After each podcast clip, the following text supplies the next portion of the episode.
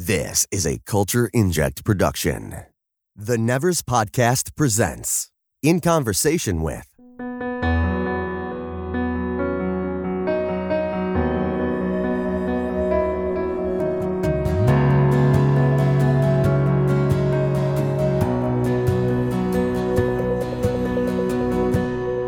Tim Lebbon is a British horror and dark fantasy writer and New York Times bestselling author. Tim's short story, Reconstructing Amy, won the Bram Stoker Award for Short Fiction, and his novel Dusk won the 2007 August Derleth Award from the British Fantasy Society for Best Novel of the Year. Tim's novelisation of the film, 30 Days of Night, became a New York Times bestseller and won a Scribe Award in 2008. Tim's more recent works include Star Wars, Dawn of the Jedi, Into the Void, the Rage War trilogy, Kong Skull Island, and Joss Whedon and Drew Goddard's The Cabin in the Woods. Tim's novel Firefly Generations is the latest in a series of original novel tie ins of the much missed Firefly series. Tim, welcome to the show. Thanks for having me. Great to be here. So, I guess we'll get started just by asking, you know, what got you into writing and what particularly got you into horror and dark fantasy? Right. Well, there's short answers and long answers to those. So I'll do a shorter version. What got me into writing? I've always loved storytelling. I've always loved reading. My mum got me into reading when I was really young. So when I was eight or nine, I was reading a book a day. Um, and I started writing stories probably in my just in my pre-teens when I was 12 or 13, maybe a bit younger. So I've always written all through my teens. I was writing. I was I was sort of copying all sorts of writers. I was I started countless novels in my teens, but never finished any of them. Uh, none of them exist anymore, unfortunately. I sort of wish I sort of wish I had those exercise books filled with my first attempts, but they've they've gone somewhere. Um, as for horror, I honestly don't know. And another thing, um, my mum had it, or my nan had a saying, and my mum as well. It's it's um, it's the way it's the way your mum put your hat on. So sometimes you just can't track or trace why you're sort of drawn towards a certain genre of fiction, for instance, or a certain sport. It's just the way your mum put your hat on. So I've always written horror and always read it and always enjoyed it. There's very little I've written, very, very little that doesn't contain any sort of fantastical element. Two novels I've written, which are straight thrillers, but even they're really, really, really, really dark. but everything I write, uh, novel 47, I think I'm on now, um, which is pretty staggering, really. Uh, pretty much everything contains a fantastical element and edges more towards the dark side. I've written some, I've written some alternate world fantasy novels for uh, five or six of those, but they they've been described variously as horror novels set in a fantasy world. So pretty dark and grim, really. Um, it's not reflected in my personality, I don't think. But then, if I didn't write horror, I'm I don't dread to think what I'd be like. and uh, who are some of the authors whose work you enjoy reading? Oh, many. God blimey. So, uh, I mean, an author that got me into horror, I always say, was James Herbert, and his novel *The Rats* got me into horror. Um, when I was, my, again, my mum gave me that to read when I was maybe eleven, probably a bit young to be reading that sort of stuff. But um, so at the time, I jumped from reading Hardy Boys novels to reading James Herbert and Stephen King, and didn't really look back. I didn't go through my teens. I didn't sort of go back to reading uh, younger person's novels during my teens. I, I just hit the horror shelves. Uh, Stephen King is still a firm favorite of mine now. He's one of the few authors who I'll drop another book to pick up his new novel and read. Uh, I think he's still amazing. He's he's a massive influence on me from a younger age, and that continues now. Um, other writers like uh, my my great old friend Graham Joyce, bless him, who passed away a few years ago. He's he was a fantastic writer, and I I, I keep mourning the idea that there's no more new Joyce books. Um, similarly, Iain Banks, he was a firm favourite of mine. And newer writers like uh, you know my peers, people like Alison Littlewood and uh, Paul Meloy, Paul Tremblay. There's there's just so many, so many to mention. Fearing that I'll miss some out, but yeah, I'm I'm inspired by I'm inspired by everything I read, whether in in a positive way or negative way. Sometimes. Hmm. That's a good way to look at it. So you're always taking something away, whether you enjoyed it or not. Yeah, I mean, I like, I love read picking up a book and reading it and being so blown away by it that I think, why the hell do I bother? You know. But that's a learning experience, and it's a good, it's a good, it's a, it, you know, I'm I'm very comfortable with the idea that um, I'm at a certain level of my writing career and skill set. There are many writers far better than me, but I also like you know occasionally pick up a book and think, oh well, that was all right. But I'm you know I'm, I I could probably have told that story in a in a maybe more entertaining way. So it, it's I think it's quite healthy to it's healthy to understand your place in in the sort of oh, what am I trying to say? Not the levels of writing, but understand your your your, your capabilities and and your um you know how far you're getting in your career and how not I'm not saying how good you are. I try and be I try and improve with every novel I write. Doesn't that doesn't always happen. I have personal favorites of mine out of my books, and sometimes it's not it's not always the current one I'm working on, unfortunately. But um, that's just the way that's the way it goes sometimes. So uh, moving on to Firefly, were you a watcher of Firefly when it first aired on TV? Not when it first aired. So I, I caught up with it um, subsequent to its first airing and, and, watched the series and really enjoyed it. And that was that was quite a while ago. And then Titan approached me to write a novel. So I obviously I needed to do a rewatch, which I did on my. Um, I'm a keen cyclist and triath- triathlete, so I got my static bike set up in the living room and spent a day watching uh, I sat on my bike for four hours and watched several episodes of Firefly and started catching up with it. And uh, that was uh, it was great to go back to it and rediscover rediscover the universe, the verse.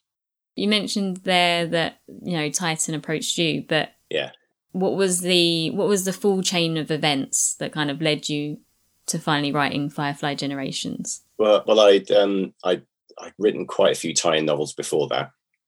I think my first tie-in novel was was either a Hellboy novel or uh, original novel, or I also did the novelization of Cabin in the Woods, another Joss Whedon project, which took ages to be published because uh, uh, I think Cabin in the Woods was tied up in some studio going through or something. I can't remember the specifics.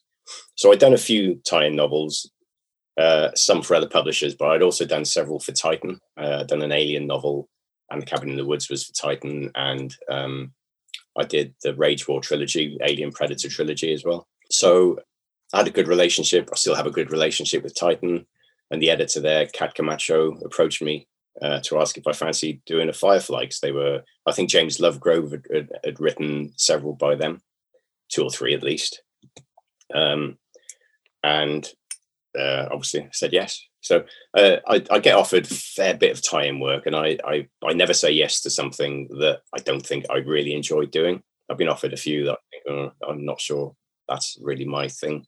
Um, but yeah, I jumped at this, and uh, it's such a such a great, rich. I think the fact that it's finished makes it more attractive to writers like me. Um, you know, the Alien Predator thing uh, is still ongoing. There's still Alien movies coming out and Predator movies. Um, so it's a bit more difficult plonking yourself into the timeline and into the canon. But with with Firefly, it's it's sort of done and dusted. Although we all, you know, there's always the hope that maybe it'll be resurrected in some form which would be strange with the actors now. But uh, you know, there's talk of all sorts of possibilities. Animated series, I think they were talking about recently, weren't they? Yeah, we are always hoping for more and more. But um, like I say, it's nice that you've got kind of like this finite amount of stuff at the minute. So that kind of leads me into my next question of what the process is developing the story. Because, you know, it has to be something original to pique the reader's interest and the editors but you know, did you spend a lot of time considering story ideas, or did they kind of come to you relatively quickly? Um, so Titan asked me for several ideas, which which I then you know they they they they asked me basically four sort of novel ideas, and I gave them a paragraph each, four paragraphs. And Generations was one of them, and I I sort of it was it was one of my favorite favorites at the time. Another one of my favorites involved Niska, the you know the, the ultra the ultra gangster and the, the, the team trying to break him out of a prison, which I thought would be great fun. Um, but I'll I'll keep that up my sleeve. But yeah, Generations was was the one that they they they went for, and I think it probably some of the other tie-in stuff I've done, like the Rage War trilogy, is a real action fest, and Generations sort of aired that way as well in some ways. I like the idea of putting the crew into a sort of back into a sort of war mentality in a way. So so Titan chose that paragraph and asked me to write a, a, proposal. So I, I worked on it some more and worked it into a sort of a novel proposal. And they okayed that and sent me away to write it. And that was the beginning of that was the end of the beginning, but not the beginning of the end, even because I, I wrote the novel and then there was a really heavy editorial process on the novel after I after I finished writing it, just to make sure I got dot the you know dotted the i's and crossed the t's when it came to characterization and voice and uh, canon keeping in the timeline. You know, I couldn't blow up planets that might be used in future comics and things like that. Although I didn't blow up any planets, which isn't a spoiler really. So, not a spoiler, but can you just give our listeners kind of an idea of the narrative of Firefly Generations? Yes. So, I, um, I'm actually fascinated with the idea of generation ships and and ark ships. I've read, I have written a couple of other stories based on that idea. Um, I wrote a novella called Rhyme, which was a, a take of the Rime of the Ancient Mariner in space, and that involved a, a sort of a generation ship. So um, for me, one of the most intriguing aspects of Firefly is the idea that it's us in the future. It's humanity in the future in another another set of star systems. How far from here we we're not really sure. So I and uh, uh, Earth that was is referred to a fair bit in the series, and I I thought it would be quite interesting to try and find out a bit more, get some more hints about why we fled Earth that was and how. So um, in Generations, uh, it, it, refers to a generation ship. So the so the crew Mal wins a star chart in a game of cards, which leads the crew to one of the old arks that came from Earth that was and brought humanity to the verse, which is still it's sort of mythical, really. I like the idea of the the mythical history in in Firefly as well. There there are there are um, Earth that was um, sort of remnants. You know, people deal in old antiques, as it were but I like the idea of finding one of the actual ships that did it. So the crew go to find the ship with the idea of salvage, but it turns out that it's not an abandoned ship. It's it's been placed in orbit around a, um, a sort of a remote moon, remote, remote planet, and the Alliance have their hands in it as well. Yeah, no, that's a nice teaser amount for uh, listeners to hopefully want to go ahead and read this. Yeah, uh, read read Firefly Generations. So you mentioned that there was quite a heavy editorial process because you know these are already established characters. Um, did you find it? Did you find it easy initially writing these characters? Um, I like to think I I got into the flow of it quite easily. I really like all the characters. Um, I mean, I should say that Inara and Book don't play a big part in in the book because they're absent from the adventures. Um, so listeners probably need to know that. But all the other characters, they're, so distinctive in the series. It's one of the, some series you uh, with ensemble casts, you sort of get confused sometimes about who who's who. Um, but in Firefly, they're all so distinctive. They all got their own real distinctive personalities and quirks and habits and peccadillos, you know. So I I, I enjoyed um, getting into that. And there's some characters I sort of concentrated on more than others. I guess I really like Jayne. I tried to give Jayne a bit more. Uh, I suppose in my first drafts, I tried to give him a bit more empathy and humanity, but I, I sort of had to draw back on that a little bit because you know my editor said no, he really is a bit of an ass. Um, so so don't make him too likable. Uh, he's a bit of a um, bumbling buffoon in some ways, you know, quite threatening. But I, I see him as um, I don't know. There's there's more to Jayne, and I think we'd have found out we'd have found out more about Jayne if the series had continued. I think I'm sure Joss Whedon had ideas for all the characters, wheedling out their part. Yeah. Um, I, I enjoyed I enjoyed doing it. I did have to, like I say, in the editorial process, I had to tweak some of the probably more some of the language than some of the characterization. I think um, had to get you know get my head around the the quirky language they use. Use some more Mandarin phrases, for instance. But luckily, Titan sent me um, the encyclopedia of the Firefly. So there's a whole list of Mandarin phrases in there. So I, I made sure I incorporated some of the some of the great Mandarin swearing, which is great fun. so, um, what which character you said that Jayne's your favorite? Um, well, Jayne's my favorite character in Firefly. But um, what was there a character that you found particularly challenging to write? Yeah, so I think the the novel sort of concentrates on um, River in in many respects. The the spine of the novel involves River and her past, without giving without giving away too much to the listeners. And and she's she's the most mysterious character in the series, I think. Um, so I, I found it uh, not difficult getting into her. Well, her mind's pretty strange place anyway, but not difficult getting into her mind. But I was I was trying to be quite careful not to develop her character too much away from you know the the, uh, away from Firefly canon, really. So I found it quite difficult writing River. Um, like I say, especially as she's the sort of focus in in many respects, she's her and her relationship with someone they find on the ship is is the focus of the novel, really. Um, but she's always intrigued me a lot. She's a pretty cool character, I think, and the fact that she acts, you know, she's sort of confused and a bit woo woo, and then she can take out four guys in in three seconds, you know, is pretty cool, really. So I enjoyed enjoyed writing River. Yeah, she's pretty awesome, pretty interesting character. My next question is Was there a character you enjoyed writing most? So was that Jayne because you can kind of get away with saying a lot of stuff? Or? I think so. I quite like Jayne. Um, but also Kaylee, you know, Kaylee's fun. I, I liked that. So there's a part in the novel where Kaylee and Jayne uh, are alone for a while. And I, I really love the dynamic between them. Kaylee's so honest and nice and decent. And Jayne, uh, on the surface, is sort of totally the opposite. It's like two opposite sides of um, the same character almost fighting each other. Uh, but yeah, I think I enjoyed Jayne the most uh, writing him because he's you, you always enjoy as a writer. I sort of enjoy writing characters who are you know have dark side and light side, different depths. You know, so he was fun. So the voice acting done by James Anderson Foster for the audiobook is excellent. Mm. Do you get any say in who narrates your books? Um, no, not not very often, and especially not for um, for tie-in projects. I think that's that's sort of way out of my hands. Uh, you know, my my own original novels, I usually get. Uh, I'm usually sent like sample uh, readings from from narrators. Um, but even something like, you know, the first Alien novel I did for Titan was was turned into a fantastic audio dramatization by Dirk Maggs, the legendary Dirk Maggs. Um, it had uh, Rutger Hauer in it and all, all that, you know, and I, I, didn't, you know, I love, I love hearing from people who say how much they love it, but um, to be honest, I didn't have an awful lot to do with it. Uh, Dirk did the adaptations and, and obviously the casting and all that was out of my hands.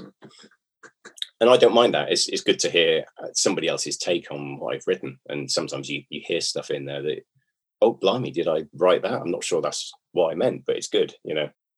So we kind of touched on this already, um, but you know, how did you approach these stories where you have an established world and characters, but you you know you're a creator who wants to create you know as much of your own story as possible. Um, were you able to do whatever you want, or were you given prompts? So you said they asked you to kind of pitch, yeah, a few stories, but they did they give you any pointers as to things that they might want to see, or is kind of completely up to you? Honestly, I, I think at the time it was just pitches a few ideas. Uh, and there are obviously limits to what you can do. And also, so my novel's based between um, between Firefly and Serenity. So because of the timeline and because of canon, there, there's limits to what you can do and who, who you can kill. Obviously, um, you know I can't wipe out the entire crew in a in a great in a great climax battle because that just wouldn't work but most tie-in stuff I've done, like I did a Star Wars novel, and that was similarly left up to me, uh, unless unless my ideas intruded on stuff they were working on elsewhere. But my Star Wars novel was twenty five thousand years before A New Hope, so it was like it was literally the earliest novel in the Star Wars timeline, which is great because it meant I didn't have to read 150 other novels to make sure I, I fitted in the timeline well.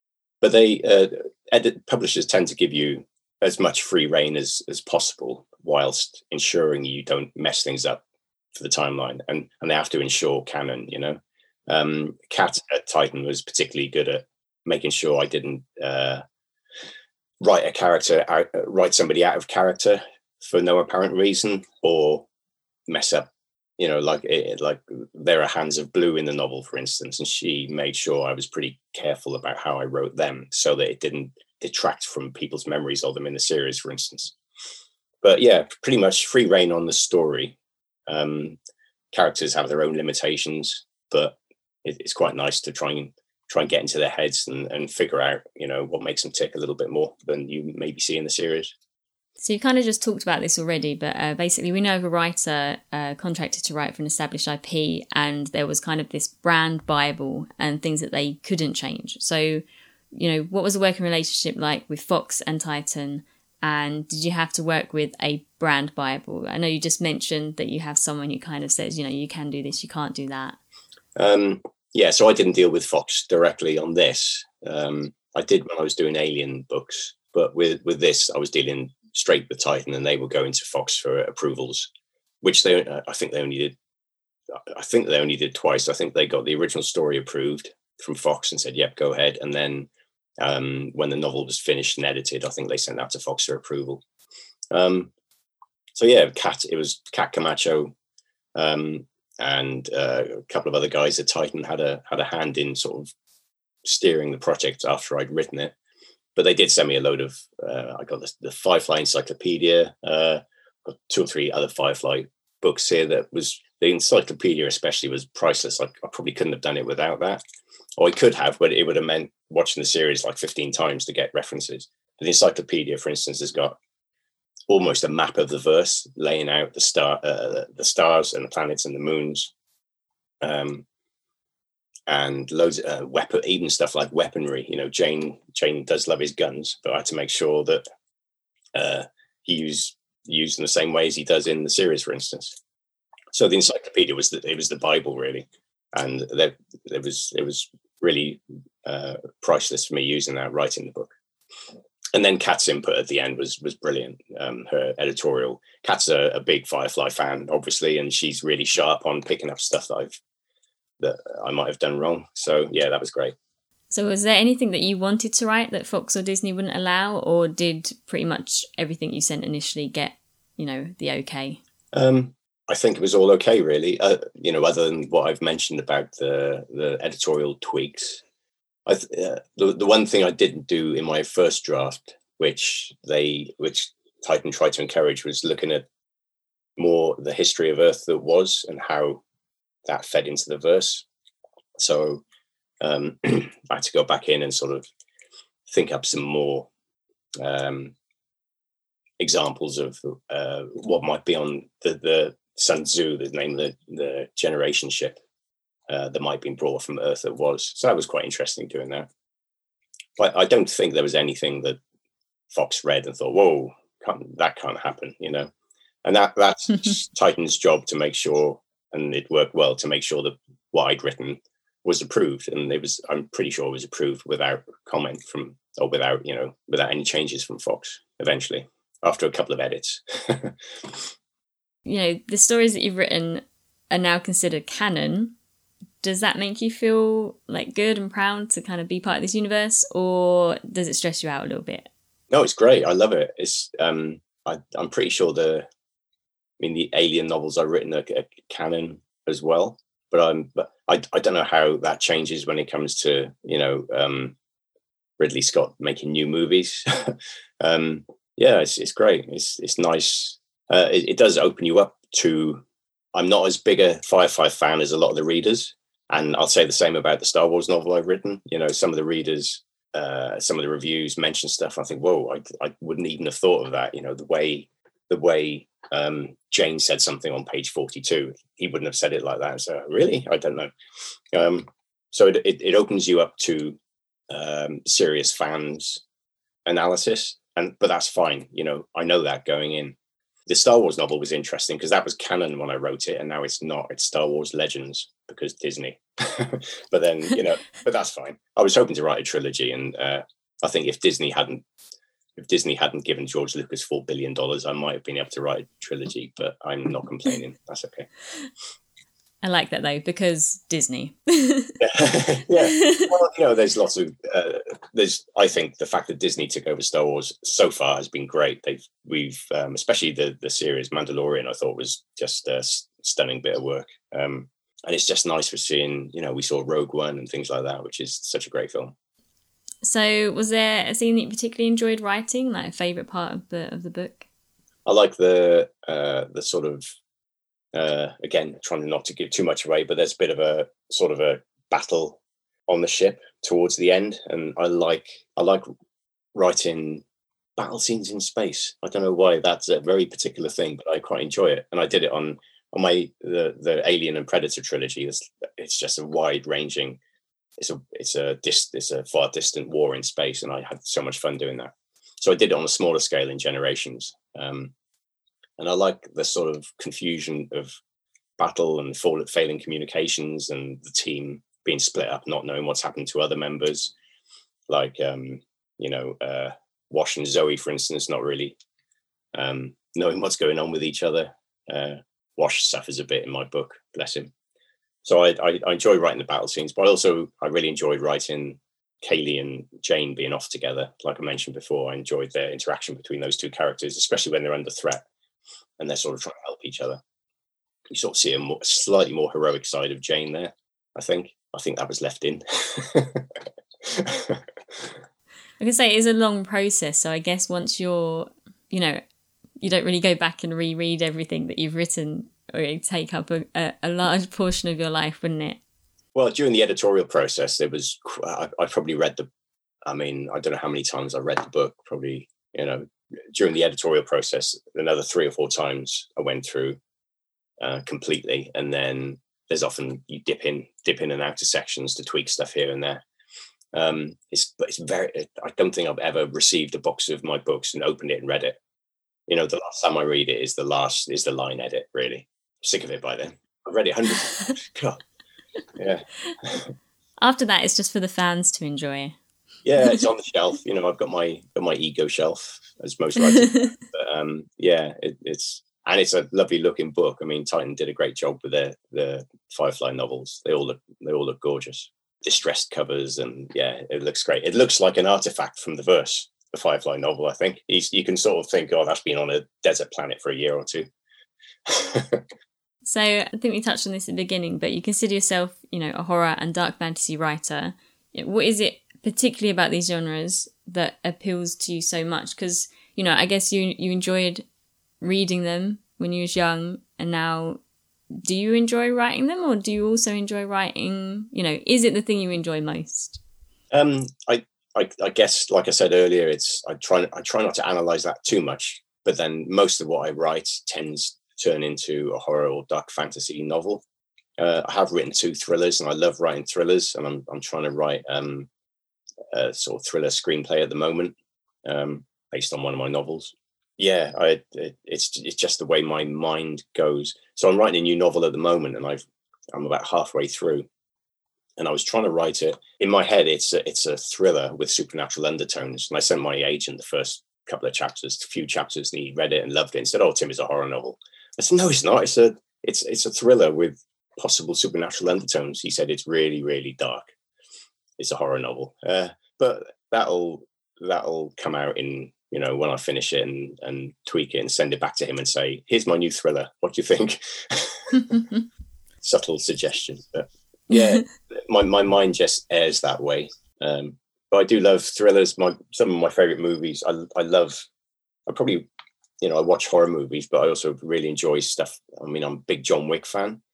Um, but I think John Wick's a fantasy movie in many respects. Uh, you know, it's a it's it's a ridiculous action movie, but it's also the world building in the John Wick films is brilliant. It's really great world building.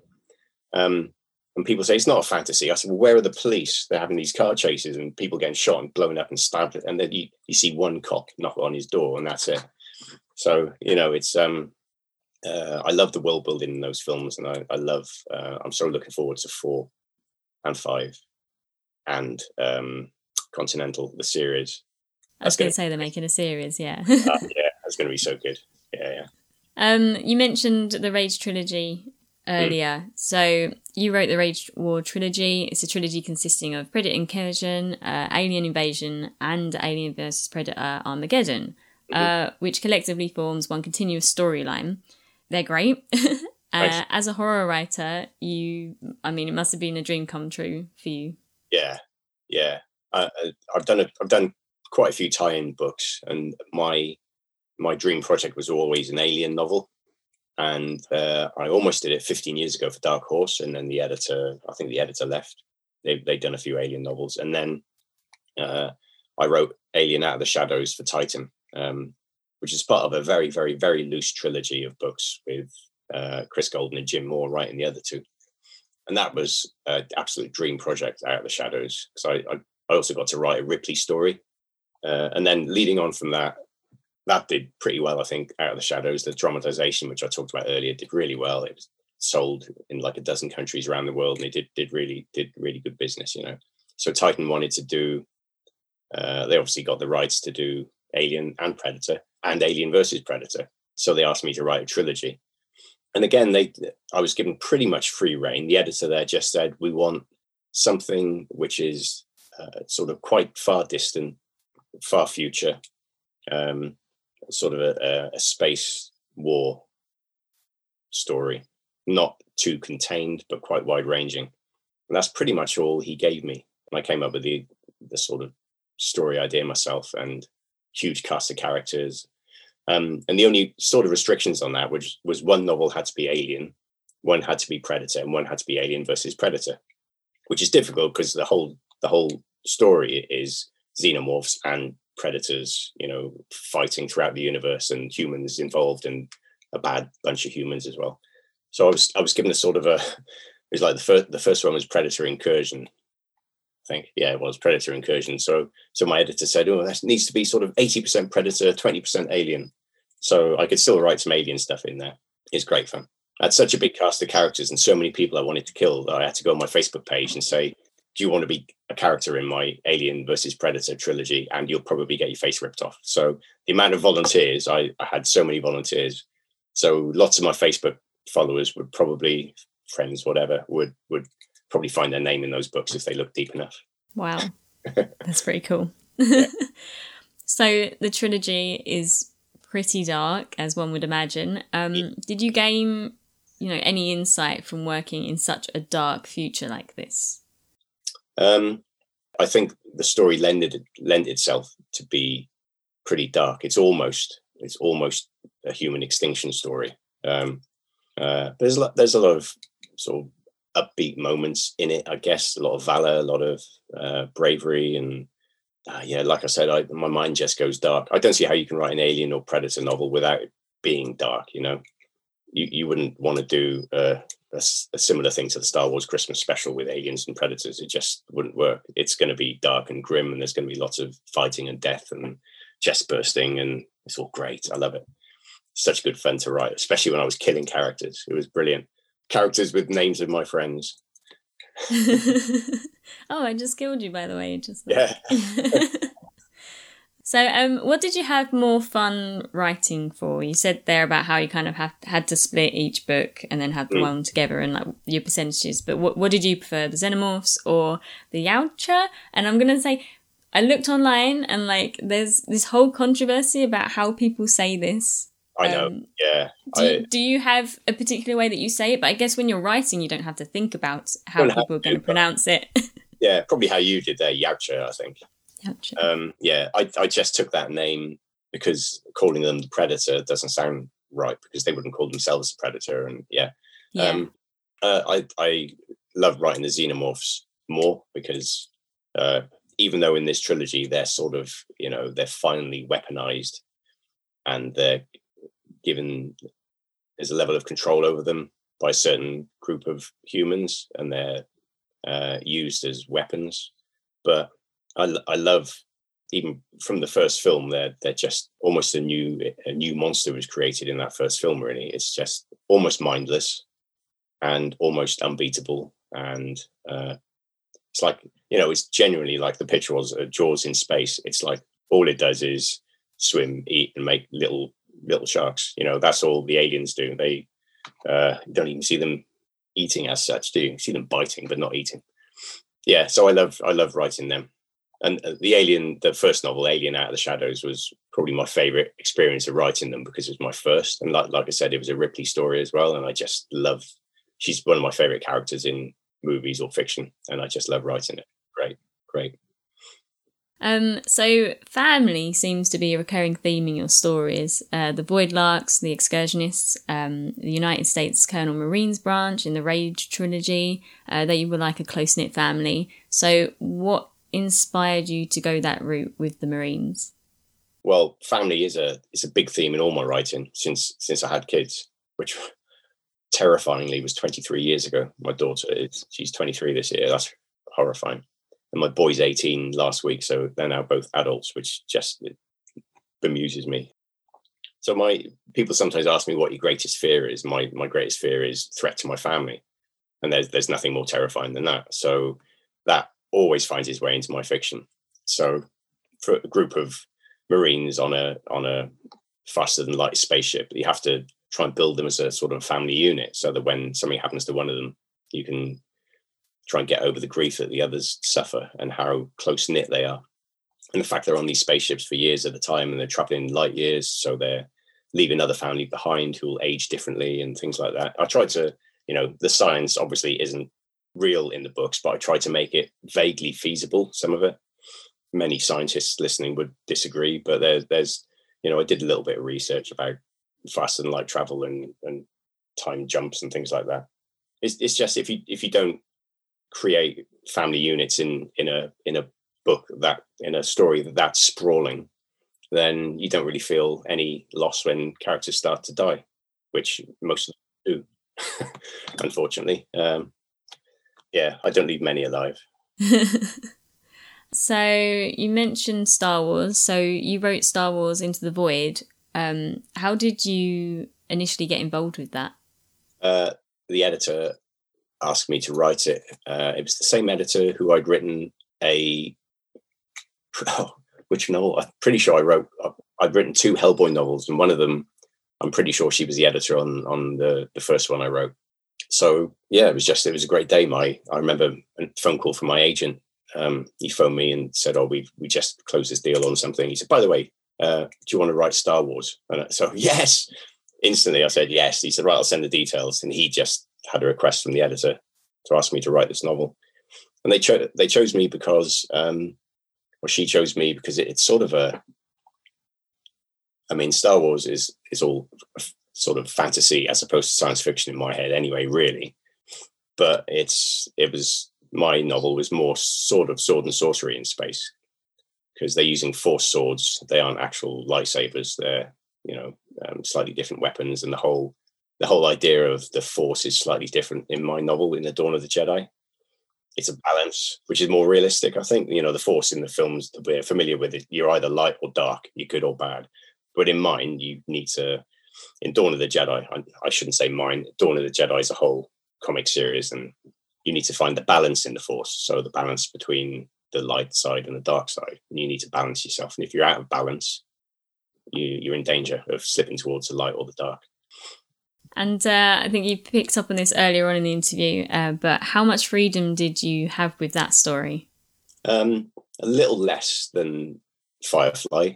So uh, I seem to remember. So I read, I, I had a chat with the comic writers who were doing that series, and I came up with a few ideas.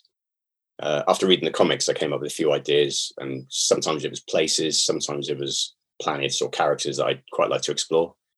And um, every time that happened, they sort of said to me, "Oh no, you can't you can't destroy that planet. We've got a use for it in the future, or you can't go there. We're going to explore that." So I sort of just came up with all my own um, own idea, really, my own characters, my own planets, my own story that was set in set in the the same star system, Tython star system. This is pre-light travel as well, so it's quite contained. It's a bit sort of firefly in a way, in that it's contained as a star and planets and moons, um, uh, and sublight travel. So I came up with my own idea, and it does because it's set in the same universe, and a few of the characters from the comics appear in my novel. But uh, my main character, Lanoree Brock, Lanoree is an anagram of Eleanor, my daughter. So um, she she is my own creation completely and I love her. She's fantastic. She's so kick ass, and um, yeah, she's a she's one of the first Jedi or Jedi as as as they were called back then, apparently. Mm. Um, and I love her. She's brilliant. I was hoping to to continue her into a trilogy, but that, like like I said earlier, that wasn't to be. But people seem to really like her, which was nice. So moving on from all of that, your non-fiction book run walk crawl oh, yeah. uh, documents your adventures uh, at trying to get fit in as you say your fifth decade. So what made you want to write about your trials in getting fit at this stage in your life? Well so i at the beginning of my 40s i wasn't fit. I was a couple of stone heavier than i am now and um, i'd always done a little bit of exercise here and there. Nothing major. You know I'd jump on the bike and do four miles and think that's my exercise for the month. Great and then uh, it just something turned when I was 41, and I realised I had to had to turn things around. Um, so I trained for the Three Peaks Challenge with a couple of mates, a few mates of mine. Did that, and it all just went a bit extreme. And now I do Ironman races and marathons and ultra marathons and um, stupidly long bike rides, and it's um, uh, it's you know turned my life, changed my life completely. Finishing my first Ironman race, which is a extreme, ridiculously extreme triathlon. So I, I wanted to write about it because back in like eight years ago, I was writing a blog called Run Walk Crawl, and I was blogging about my experiences, my races, kit I was buying. Um, new bike delivery tomorrow, actually, which is an exciting day. So I just thought it was during I started toying with the idea of of just writing it as a, a fun sort of memoir of my my sporting uh, attempts. And then during lockdown, I just you know sat around the house trying to work with the whole family here. It, it was it became an easier thing to write because I didn't have to worry about plot and the character's me. So uh, and I just really enjoyed uh, remembering some of the races I'd done uh, and talking about how I did it and why and the results and cake because I really love eating cake and it's the main reason I do ultra marathons because there's always cake at the feed stations. It's always good. um, I just had great fun doing it, and I I thought about I, um, a few years ago. My agent over my UK agent had shopped the idea around to a few publishers and didn't get much interest. I thought about doing it again, but then I, I thought the time is now to publish something like that when people have been locked down. I read somewhere yesterday the average weight gain during lockdown is half a stone uh, amongst people. I mean, I haven't put any weight on, but I've redistributed massively. You know, uh, not swimming has meant I've gone from here down to here. I just love writing it and and self publishing it through Amazon was a, a, another endurance event in itself, but I'm quite pleased with how it turned out. And people, uh, I'm in a triathlon club, and most of the guys there bought it and read it and loved it because they can relate. A lot of the races I talk about, they've done, and it's actually it's, it's a few people I don't sort of know personally. They told me it's inspired them to put the running shoes on, which or buy a bike, which is really nice to hear. and something a little different. Yeah, well, exactly that. Yeah, yeah. My first nonfiction book. Um, it was just it was just fun to write, and it was. I didn't. I, I never find writing easy. Like I'm halfway through a novel now, and it's the worst piece of crap I've ever written in my head. It's probably not, but it's. I, I never. I never find it really easy writing. Um, uh, I don't know many writers that do. Actually, some do, but not many. Some say no, it's really hard. But this I found easy because it was just me writing about my hobby the stuff I love doing, and it was good fun. I'm hoping there'll be another one when I'm at the end of my sixth decade, running, walking. Well, maybe not run, walk, crawl, maybe crawl, keeping fit in my fifties. I don't know. so um, you've mentioned that you're working on something at the moment. Can you share with us a little about that, or maybe whether there's going to be another Firefly story in the future? Um, I'm not sure about another Firefly. You know, Titan haven't approached me. I don't know about that. So the novel I'm writing at the moment is, like I said, it's, it's in my head. It's a sort of a crime thriller, really quite contained in scope. Just three, three main, well, four main characters, but one of them doesn't last past the first chapter. Um, uh, but I have got another novel that I wrote during lockdown. Not sure, I can't quite announce it yet though, because the the contract's still being negotiated. But it's, um, but that'll be out next year. That's called The Last Storm, which will be published next year by a publisher who I'll mention when the contract's signed. It's sort of a. Uh, I had a novel out last year called Eden during lockdown, which is a horrible time to launch a novel. I discovered because shops aren't open, and I was supposed to go on a signing tour, which didn't happen, and it was just a you know it did it did okay, and it was really well received, but it's sort of climate change thriller that one, but uh, The Last Storm is a climate change horror novel more than a thriller, I guess. So I wrote it during lockdown longhand. So I've got a big pile of notebooks here full of my awful handwriting, which when I had to transcribe, I realized I could hardly read. So that was a challenge in itself. Um, but it was a nice way to write a book during a really weird period, just sitting out. We got garden cabin. I'd sit out there and with a you know, nice pen and a notebook and and a cup of coffee and write. So I'm really pleased with it. I think it's a great. I think it's a really good book. I'm uh, I can say that now. I finished it and put it to one side. You know, the, the book I'm writing now is awful, but I'm sure when I finish it, I'll be happy with it. that was my last question. Is there anything else that you want to share with us? Well, we talked about the novel for next year. Yeah, the, if if we'd done this interview next week, I might have been able to tell you just a little bit more. But I, I I'm sort of quite cautious before the contracts, you know, signed and all that. So I'm working on some screen stuff, which again, there's nothing to really announce there. But I'm so I'm, I'm, I've adapted. I've written a pilot based on one, one of my novels with a American screenwriting friend of mine. That's doing the rounds now, uh, and I've got a couple of other screen projects I'm working on developing very slowly. It, it's generally really slow screen stuff. Although I had I had a movie made a few years ago called The Silence, which happened in like two years. It was like they saw the book, they loved it, they optioned it, they wrote the screenplay, they made the film. Uh, unbelievably quick process. Generally, it's more like a ten year thing. So, so I'm hoping. Really, I'd like to get into more screenwriting because I really enjoy it, and um, being more more sort of cynical, you know, because I, I do writing for a living, that the money is better screenwriting generally. Uh, but I really enjoy it as well. I love adapting my own stuff and I love coming up with original ideas as well. Hoping that I'm hoping something will happen with one of those projects in in the near future. Fingers crossed. Yeah, we look forward to it, hopefully. Yeah, yeah so thank you very much for chatting with us. Where can our listeners um, find out more about you and your works online? Do you have a social media they can follow?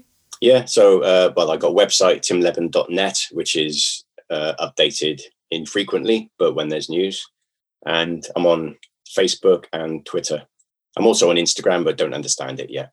And really, Facebook and Twitter are, are enough for me. Um, I, have got a love hate relationship with social media. I do, I use it a lot, but I find my, I use it too much sometimes. So I just sort of feel as a writer, you need to be on there, and it's it's good to you know talk with people who read your books and and other stuff. So yeah, so I'm I'm on there most days. Awesome. Well, yeah, thanks again for joining oh, us. Pleasure. Thanks, Laura. Really enjoyed the chat.